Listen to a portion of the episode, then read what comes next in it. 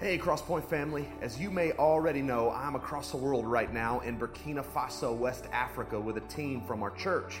So I've invited a good friend of mine, Rob Wilton, to come and preach today. Rob pastors Vintage Church in New Orleans, Louisiana, and he also serves as the chaplain for the New Orleans Saints. Now, we're not going to hold that against him today. We're going to let Jesus be bigger than football. So I want you to help me out. Let's give a big Crosspoint welcome to my friend, Rob Wilton.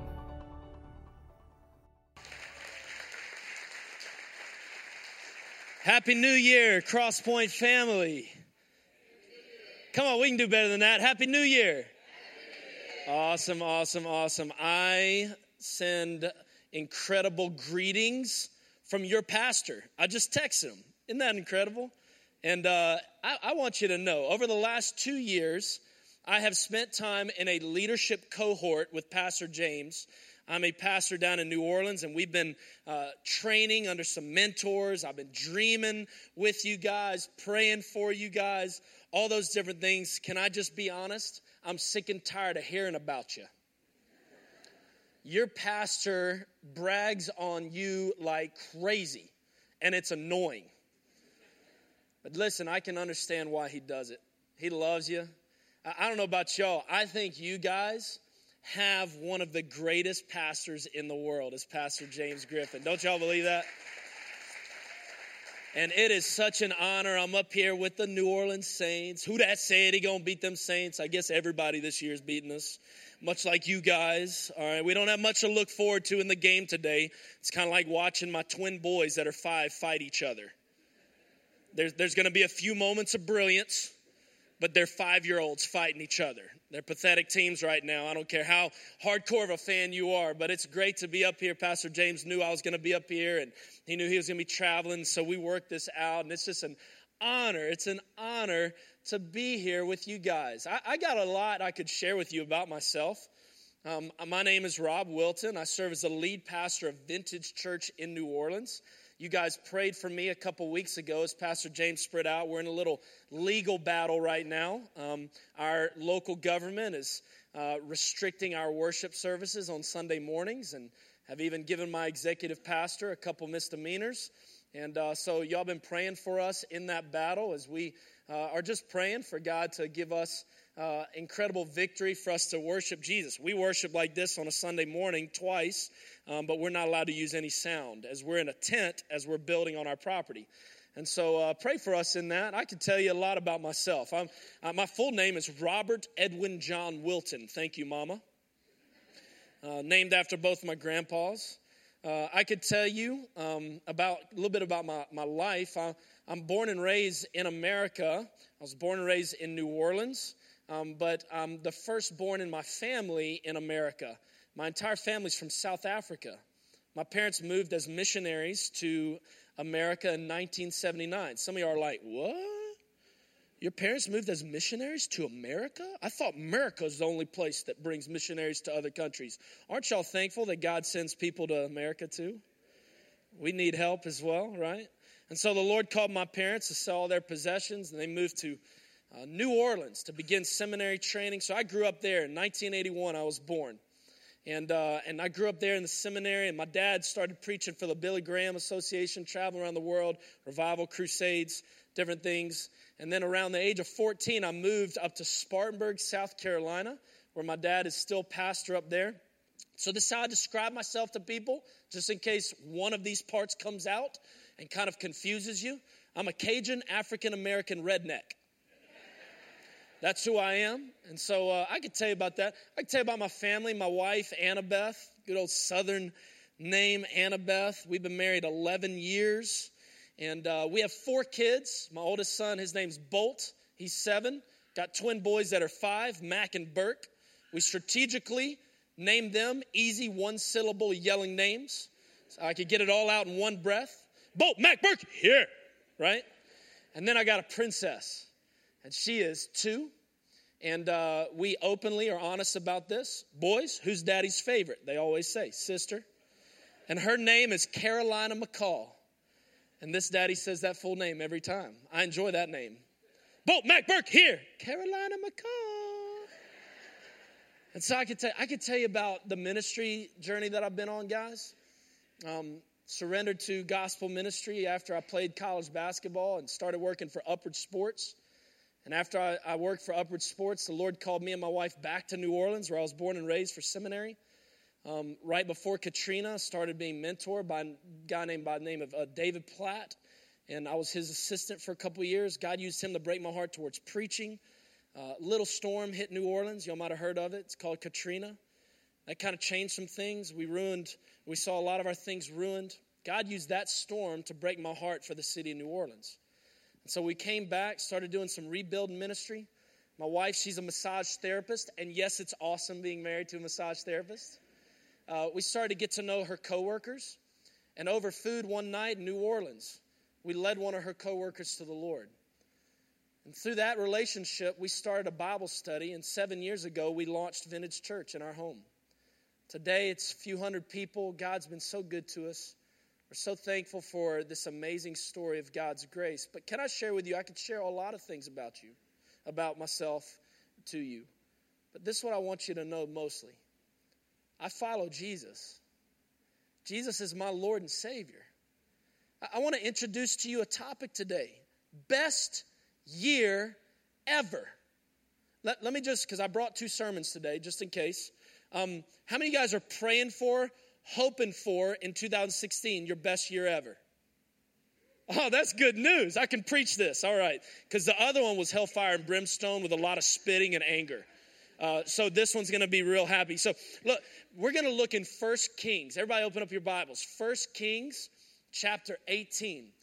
And we're going to look at the prophet Elijah. And the reason why I shared with you about the fact that what's most important to me is the fact that I know and love Jesus Christ as Lord and Savior. That's all you really need to know about me, is because this story that we're going to read about is not a story about how great the prophet Elijah is. It's about how great our God is.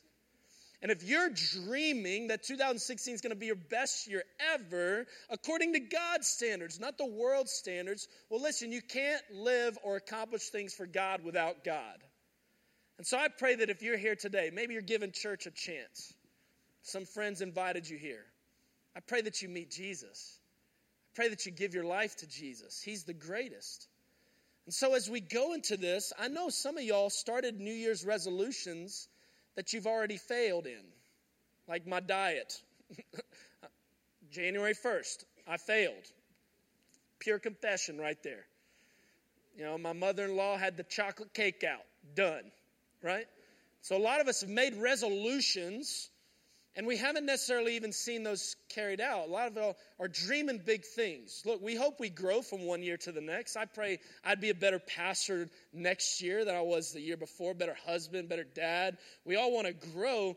Why not dream that two thousand sixteen could potentially be our best year ever? And so how are we going to do that? Well, what's at the root of the word resolution? It's the word resolve. And so what I want to do is I want to go to First Kings eighteen.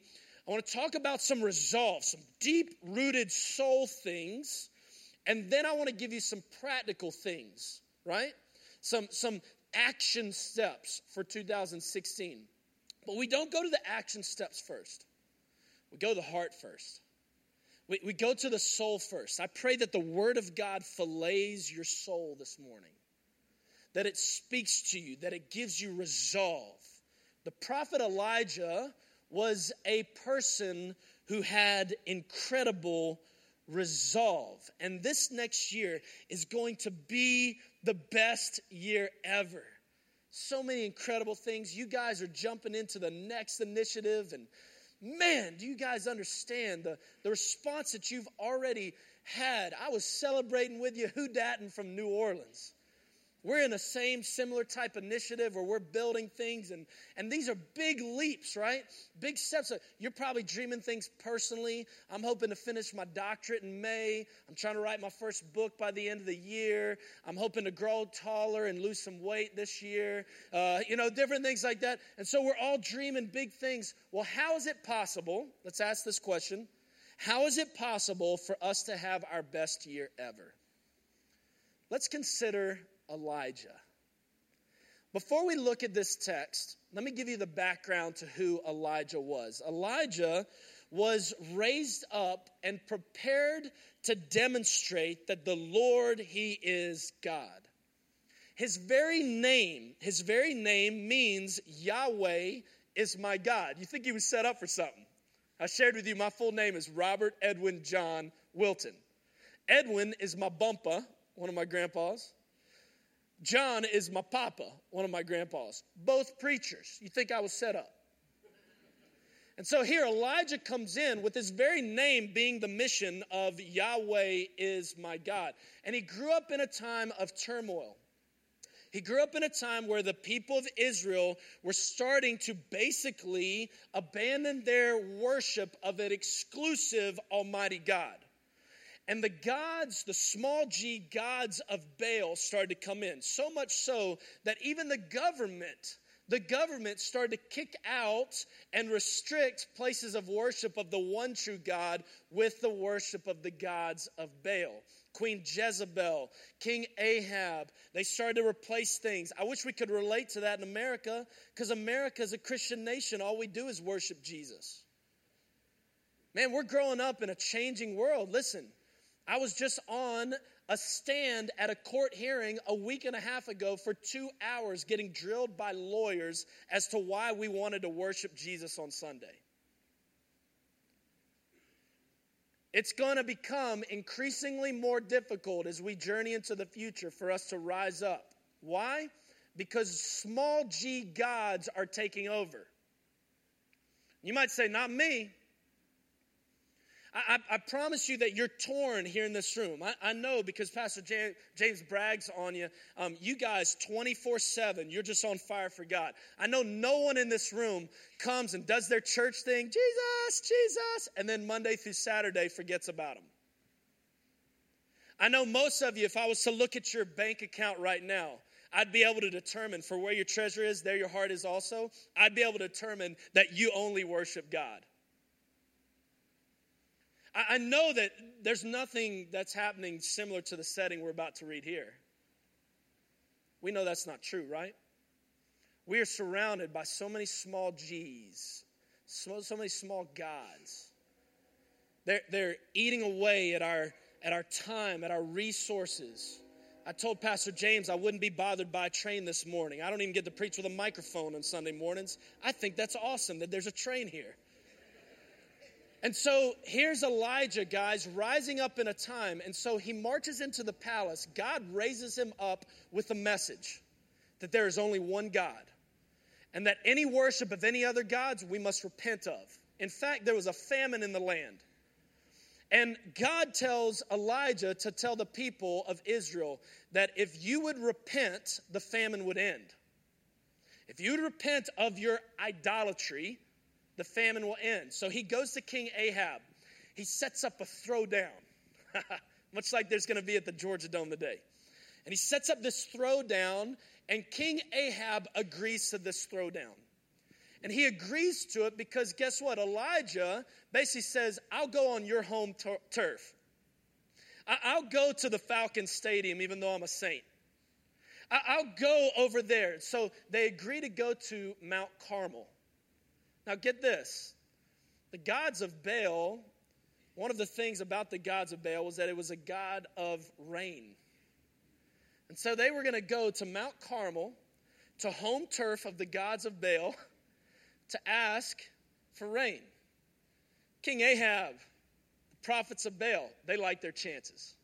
Elijah says, let's go to your territory. Now let's read. I want to give you three principles. Three principles about resolve first for two thousand sixteen. Number one, it's this. Have complete, sorry, have supreme conviction. Number one, have supreme conviction. First Kings chapter eighteen, verse twenty through twenty-one says this. So Ahab sent to all the people of Israel and gathered the prophets of Baal together at Mount Carmel, the enemy's territory. And it says, and Elijah came near to all the people and said, how long will you go limping between two different opinions? If the Lord is God, follow him. But if Baal is God, then follow him. And the people did not answer him a word. Here, Elijah, the moment he steps upon Mount Carmel, the moment he has this opportunity, he has supreme conviction. And he confronts this wish-wash, this going back and forth between, oh, today I'll worship Jesus, today I won't.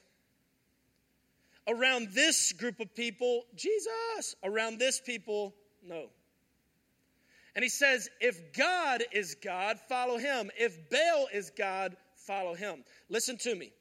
I believe with all my heart, not knowing your life, not knowing what's going to go on in two thousand sixteen, I believe with all my heart, somebody in this room, maybe all of you, you are going to be faced with a throwdown. It might not be as big as Mount Carmel here, but I'll tell you what it might be. It might be simply this. You go to work. You and your coworkers decide to go to lunch. When you go to lunch, you recognize for a second that you're the only one that follows God. All of a sudden, the conversation starts to go south. The, the, the language starts to dishonor God. The, the, the vulgarity, even the discussion, is far away from God. There's your throwdown. And if you wait for that moment to assess, am I going to be for Jesus or not? Guys, I had to be on Fox and Friends three weeks ago about the conflict that we had in New Orleans. If I would have waited for that moment, not knowing what they were going to ask me on live national television, there's no way I would have won. If Elijah would have waited for that moment, you're about to see the setting here. There's four hundred fifty prophets to one. He's on enemy territory. Man, you and I, we're not that great. We're, we're not that awesome in the moment. We got to have one hundred percent supreme conviction. Do you have supreme conviction? Before you go to work, you are resolved that as for me and my house, we will serve the Lord. Or are you assessing? Is this going to cost me my job? Am I going to lose Twitter followers? Supreme conviction. You want to have your best year ever, according to God's standards? Number one, have supreme conviction. Number two, have complete confidence. That's good right there. Have complete confidence. Got a lot of scripture. Let's go. Then Elijah said to the people, I, even I only, am left a prophet of the Lord, but Baal's prophets are four hundred fifty men. Holy moly. One against four hundred fifty. Now, I personally believe that Drew Brees alone could beat the Falcons. I'm just saying. Sorry, sorry, sorry about that. Sorry, sorry about that. Okay, that was I just had just one little one little step. Okay, now back to preaching. Okay, back up preaching. One to four hundred fifty. You don't like those odds. it, it, it's it's an intimidating. Why am I now going to share that we must be men and women who have complete confidence? It's because of who the main subject, the main victor is in this text. You're going to find really quickly that this is not about Elijah. This is about the God in whom Elijah serves. four hundred fifty to one. Any of you guys feeling like, you don't have to raise your hand, feeling like you're against the odds as a follower of Jesus today?